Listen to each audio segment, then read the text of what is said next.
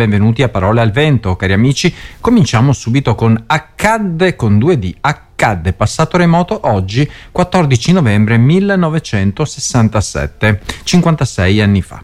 Uno sconosciuto fisico della California ha brevettato nel 1967 il primo il primo laser funzionante al mondo. Theodore Myman costruì il primo dispositivo a laser, appunto, basato sulla teoria dell'emissione stimolata di radiazioni, sviluppata nel 1917 niente poco di meno che da Albert Einstein, tra lo scetticismo dei suoi colleghi, andando contro le direttive dei capi della società per cui lavorava la Hughes Electric Corporation. Costretto a riparare apparecchi elettrici e radio per pagarsi gli studi universitari, dopo la laurea in ingegneria fisica all'Università del Colorado e un master in ingegneria elettrica alla Stanford University, Myman ha iniziato i suoi esperimenti sull'amplificazione della luce mediante emissione stimolata di radiazioni da cui non lo sapevo, l'acronimo LASER, che sta per Light Amplification by Stimulated Emission of Radiation, nei laboratori della Hughes Corporation. L'illuminazione, non, eh, insomma, non nel senso elettrico, arrivò nel 1958 dopo aver letto un articolo di Arthur Schwavlov e Charles Towns, inventore del maser, simile al laser ma basato su onde elettromagnetiche. Il titolo dello studio era Maser infrarossi e ottici ottica. Da queste conclusioni è partita la costruzione del laser artigianale di Maiman. Eh, poi si scoprì che il suo non era il primo prototipo di laser, ma ce n'era arrivato uno nel 1957, dieci anni prima, firmato da Gordon Gould, con cui lo stesso Maiman aveva collaborato, senza però riuscire a brevettarlo. La sua scoperta ebbe un immediato riscontro in campo commerciale, in particolare nel settore ottico e poi la fotografia tridimensionale, eh, ologrammi, industria dell'intrattenimento, puntatore per armi, eh, saldatura di lamiere in metallo. Eh, adatto per la chirurgia oftalmica per correggere i difetti della vista e poi chi non se lo ricorda in tutti i film di fantascienza c'erano sempre le pistole al laser eh, e queste hanno eh, rimpolpato la mia fantasia di ragazzino. Intanto la nostra trasmissione continua con una notizia che mi ha fatto davvero male. Sei una femminuccia e quindi dobbiamo assuefarci anche noi a, alla notizia che un ragazzino di 13 anni possa suicidarsi perché giudicato non sufficientemente maschio? Eh. Dobbiamo considerare normale che la fragilità di un adolescente di fronte alla sopraffazione dei figli del pensare rozzo si possa pagare con la vita? Eh, si interroga così un giornalista della stampa e, e condivido. Eh. Oggi si sprecheranno gli esperti del disagio giovanile, sempre pronti nel dare numeri e statistiche, eh, comunque imbelli di fronte a un fenomeno che tutto sembra volerci far apparire come ineluttabile. Eh, no, non c'è veramente eh, fine al peggio, eh, al fondo, si scava sempre più sotto. Eh, non mi si venga più a dire che il bullismo è sempre esistito, che è una scuola di vita o peggio che serva ad abituare i ragazzi alle inevitabili asprezze che incontreranno da adulti, più o meno come eh, la naia quando ero giovane io. Eh. Nulla deve più essere anche solo minimamente immaginato come naturale nella sistema- sistematica organizzazione di gruppo nel tormentare il più indifeso, il più debole e sentirsi anche gratificati e protetti dal confondersi nel branco.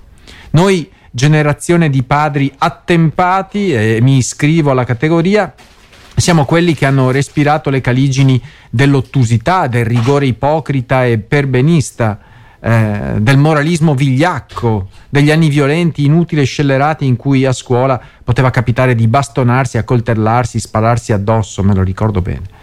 No, noi che abbiamo capito sulla nostra pelle quanto sia sciocco bruciare nell'odio verso i nostri coetanei la, la straordinaria età degli azzardi e delle delusioni, dello stupore e dell'afflizione, stiamo commentando il suicidio di un ragazzino di 13 anni che veniva preso in giro, bullizzato dal fatto che non fosse troppo maschio secondo dei canoni assurdi, ma fosse una sorta di eh, femminuccia.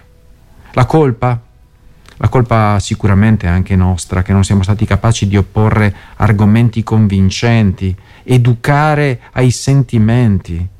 Eh, incredibile, incredibile, mi mancano le parole.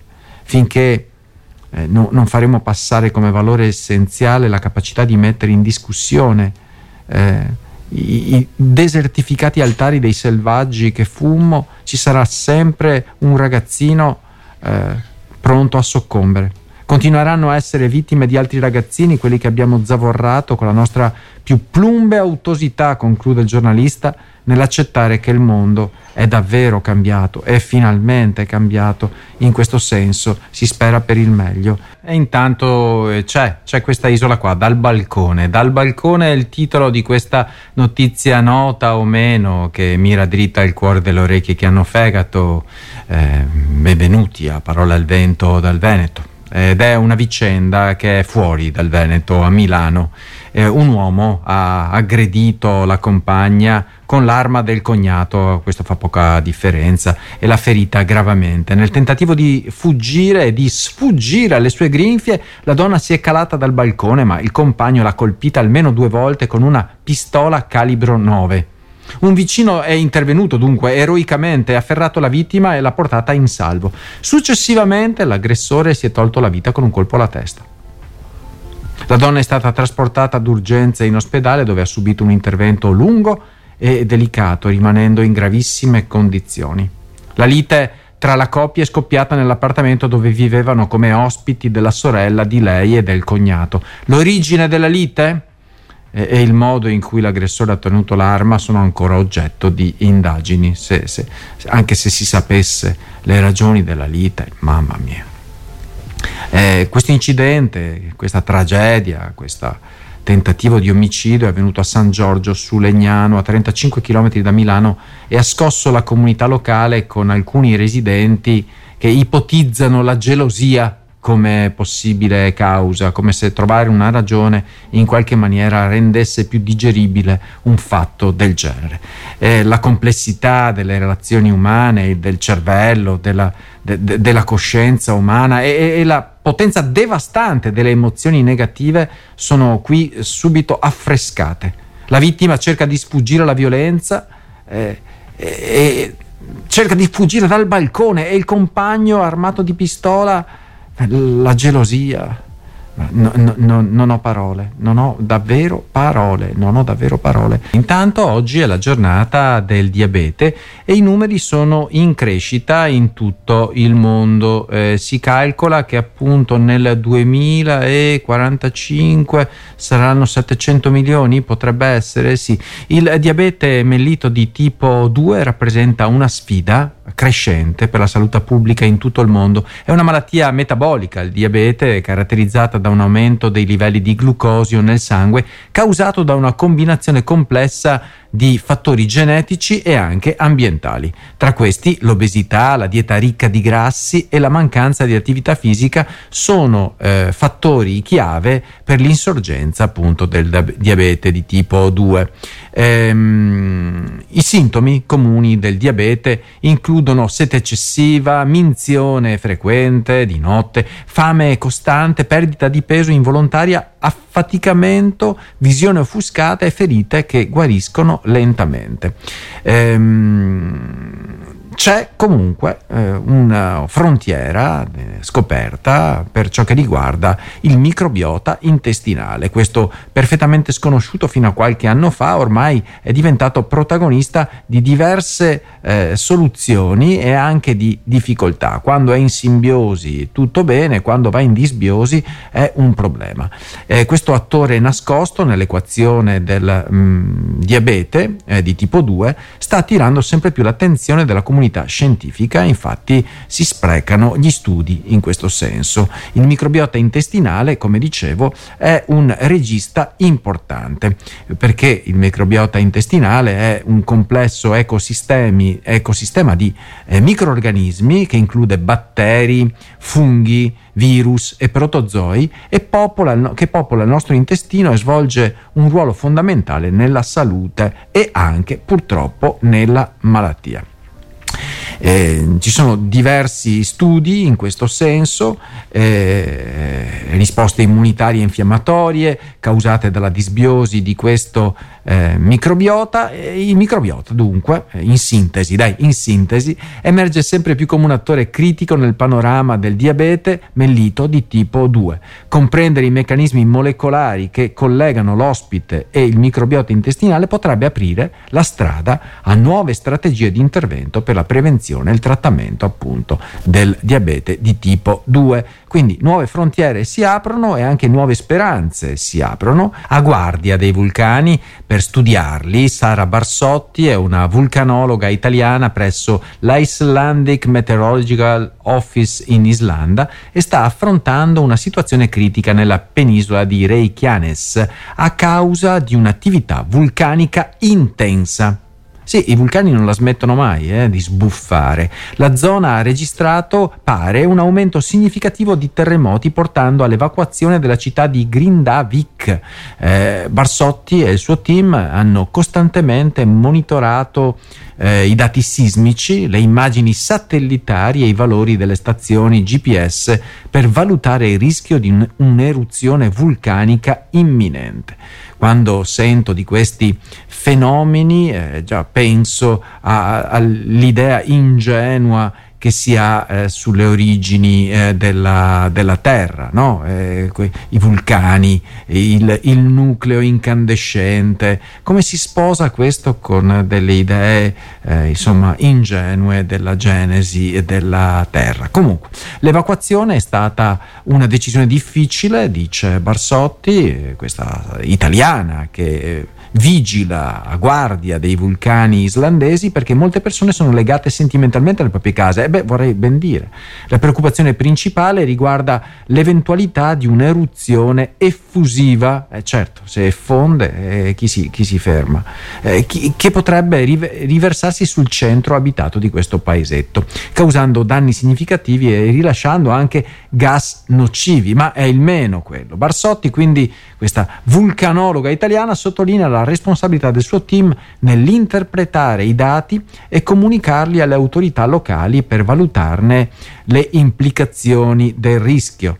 Nonostante la consapevolezza storica della vita con vulcani in Islanda, la decisione di evacuare una città è sempre difficile.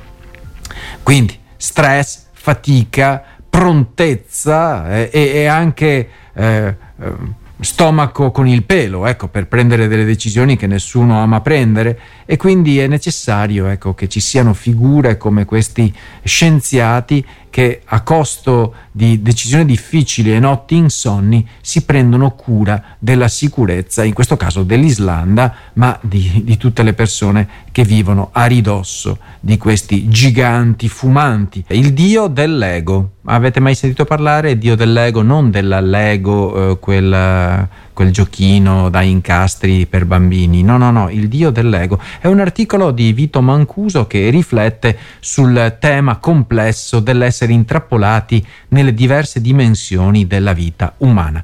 Eh, Vito Mancuso è un teologo, un filosofo, e si esprime spesso anche sui quotidiani, lo leggo sempre volentieri. Lui esplora la dualità presente in molte esperienze umane dove ciò che dà significato e, e valore alla vita può essere allo stesso tempo ehm, una limitazione della libertà individuale.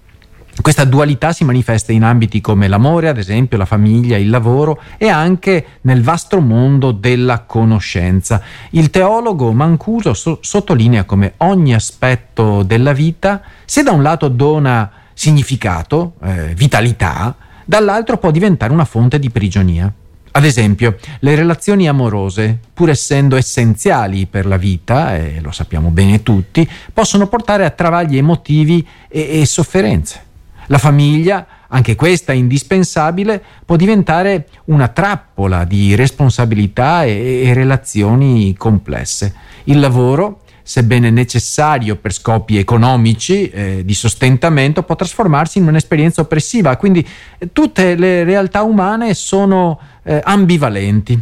E quindi il concetto di Great Resignation, non so se avete mai sentito parlare, eh, molti si licenziano, quindi una grande eh, rimessione, de, remissione del, del, dimissione, ecco possiamo dire così, eh, ci si licenzia dal lavoro perché c'è un malcontento diffuso eh, e indicano come molte persone sentono il desiderio di liberarsi da situazioni lavorative che percepiscono come trappole.